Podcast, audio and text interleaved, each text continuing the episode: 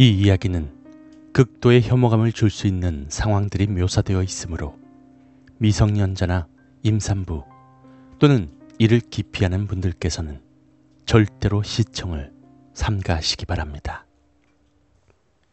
인간의 탈을 쓴 악마 알버트 피시 연쇄 살인마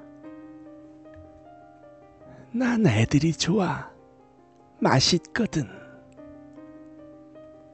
이 연쇄 살인마는 웬만한 정신병자 살인마들보다 훨씬 더 미치광이었던 알버트 피시라는 인물입니다. 그의 별명은 회색 남자, 웨스터리의 늑대 인간, 브루클린 뱀파이어, 달 미치광이, 부기맨 등의 별명을 가지고 있으며 미국에서는 에드게인, 테드 번디, 잭 더 리퍼보다 훨씬 더 악명 높은 연쇄살인범으로 꼽는 희대의 살인마입니다. 또한 심리학자, 프로파일러들 역시 알버트 피쉬의 사례를 가장 끔찍하고 지독한 사례로 보고 있죠. 그럼 이 악마가 왜 이런 타이틀을 얻게 됐는지 알아보겠습니다. 알버트 피쉬의 어린 시절. 역시 여타 달인 살인범도 다를 바가 없는 아주 안 좋은 상황이었습니다. 아버지가 일찍 죽고 워싱턴에 있는 고아원으로 보내졌는데 그곳에서 구타, 사람들이 보는 앞에서 자위 등 매우 혹독하고 지옥스러운 하루하루를 보내고 있었습니다. 그러나 그는 마조히스트였기 때문에 그 상황을 즐겼다고 하는군요. 고아원에서 3년가량을 지낸 뒤 어머니께 돌아가게 되었는데 얼마 후 체리나무에서 놀다가 떨어져 머리에 심한 상처를 입습니다. 전문가들은 이때 그의 성격이 이상하게 된 것이 아닐까 추측하고 있습니다. 알버트 피시는 이때 전두엽 피질에 손상을 입은 것으로 보였고 전두엽 피질이 손상되면 사람의 공격성이 매우 높아진다고 합니다. 이후 알버트 피시는 수준 낮은 공교육을 받고 페인트 공으로 공사 현장에서 일하고 26살에 19세의 여자와 결혼했지만 그의 아내는 곧 자기 집에서 하숙하던 자벽부와 바람이 나버립니다. 이후 알버트 피시는 달빛 아래에서 나체로 선 채 자신이 그리스도다라고 외치거나 생고기를 씹어먹거나 하는 이상한 행동을 하게 되는데 그때 주변 사람들은 아내 때문에 정신이 나갔다라고 말을 했지만 사실 이미 그 전부터 미쳐 있을 수도 있습니다. 알버트 피쉬는 그 후에 자학행위, 여성들에게 음란 편지, 아동 강간 미수 등으로 콩밥 신세를 하게 됐지만 여기서 알버트 피쉬의 자식들은 아버지는 정말 착하고 상냥한 아버지다라고 말을 했습니다. 자기 자식들에게는 이런 모습을 절대 보여주지 않았던 것이죠. 그럼 이제 알버트 피시가 정말 끔찍한 살인마라는 이름이 붙은 이유에 대해서 알아보겠습니다. 알버트 피시는 어느 날 아동을 유기한 뒤 아주 끔찍한 방법으로 아동을 살해하고 그 후에 잡아먹는 식인행위까지 저질렀습니다. 그리고 그는 체포된 이후의 증언에서 아이들은 살이 맛있다라는 말까지 하게 되었죠.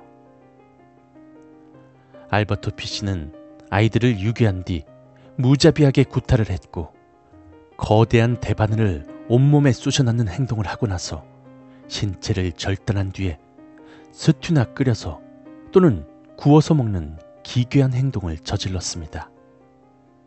심지어 아이들의 똥오줌도 먹고 생식기마저 먹었다고 하네요. 그의 증언에 의하면 남자의 성기는 질겨서 먹을 수가 없어 병기에 버렸다고 하며 그냥 죽인 후에 절단한 것이 아니라 살아있는 채로 신체를 하나씩 절단해가며 과다출혈로 죽도록 놔두었다는 것입니다.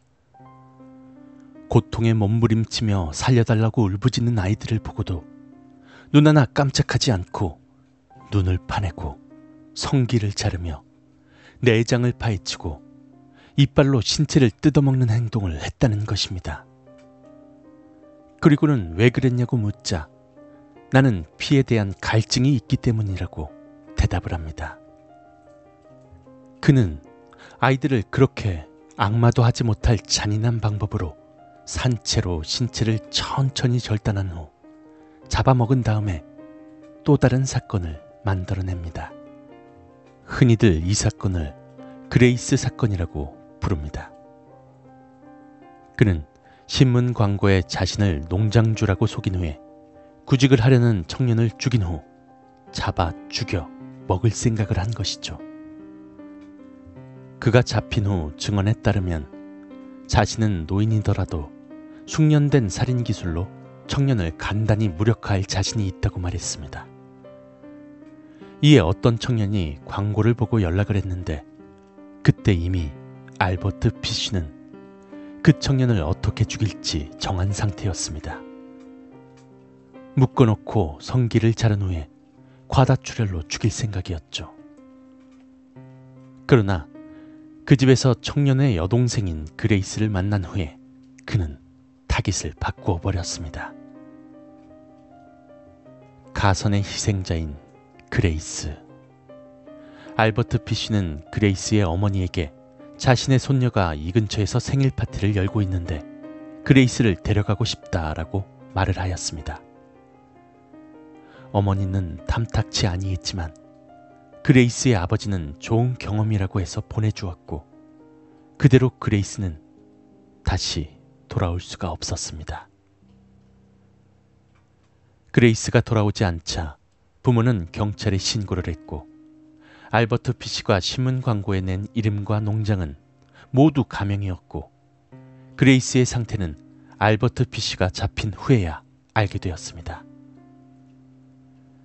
당시 알버트 피시를 쫓던 형사는 윌리엄 킹이라는 형사였고 퇴직이 1년밖에 남지 않았지만 퇴직까지 반납하면서 6년간 이 사건에 매달렸습니다.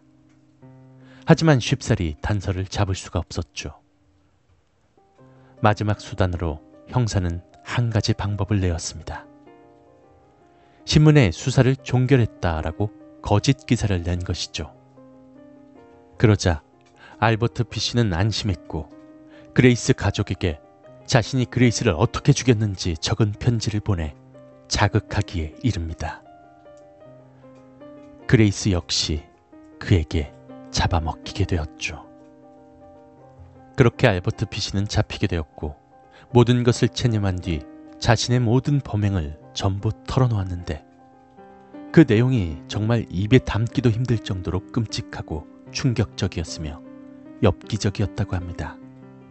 또한 그는 마조히스트 기질이 있어서 자학을 하기도 했는데 요도에 장미줄기를 삽입하거나 항문을 불로 찢이거나 사타구니에 대반을 20개를 박아놓고 그리고 자신의 자식들에게 못이 달린 주걱으로 자신을 때려달라고 요구를 하거나 손톱과 살 사이에 날카로운 물건을 넣어달라는 등의 요구를 했다고 합니다. 그는 사이코패스보다 더욱 충격적인 인물이었죠. 알버트 피시는 자신은 약 100명의 아이를 죽였고 먹었다고 주장했지만 심리 상담가들의 말에 의하면 실제로는 17명 정도라고 합니다. 정확하게 확인된 피해자는 3명, 그 외 6명은 알버트 피시가 살해한 것인지 정확한 단서는 없다고 합니다. 알버트 피시에게 살해되었을 것으로 보이는 피해 어린이들, 실종자들은 지금까지도 시신을 찾지 못했다고 합니다. 알버트 피쉬의 변호사들은 그의 정신 이상 증세 때문에 무죄를 주장했고 이는 판사들도 인정하는 바라서 고민을 많이 했지만 정상인이 아니긴 해도 자기 책임 능력은 있다고 판단해 사형을 확정했습니다. 그때 판결을 마친 배심원은 이렇게 말했다고 하는군요. 그 사람이 미쳤다는 건 누가 봐도 알 수 있었지만 우리 앞에 있는 그것을 살려둬선 안 된다는 공포감이 사형을 선고하게 만들었다. 라고 말이죠. 마지막으로 알버트 피쉬는 사형 집행날 매우 투덜거렸었는데 사형 집행을 전기 의자로 한다는 사실을 듣고는 매우 좋아했다고 합니다. 또한 그는 그의 변호사에게 마지막 편지를 전했는데 변호사는 절대로 이 편지를 공개하지 않겠다고 했습니다. 그 이유는 자신이 태어나서 이렇게 음탕하고 더러운 내용의 문체는 도저히 본 적이 없기 때문이라고 말하며 그 편지는 현재까지도 절대로 공개되지 않는다고 합니다.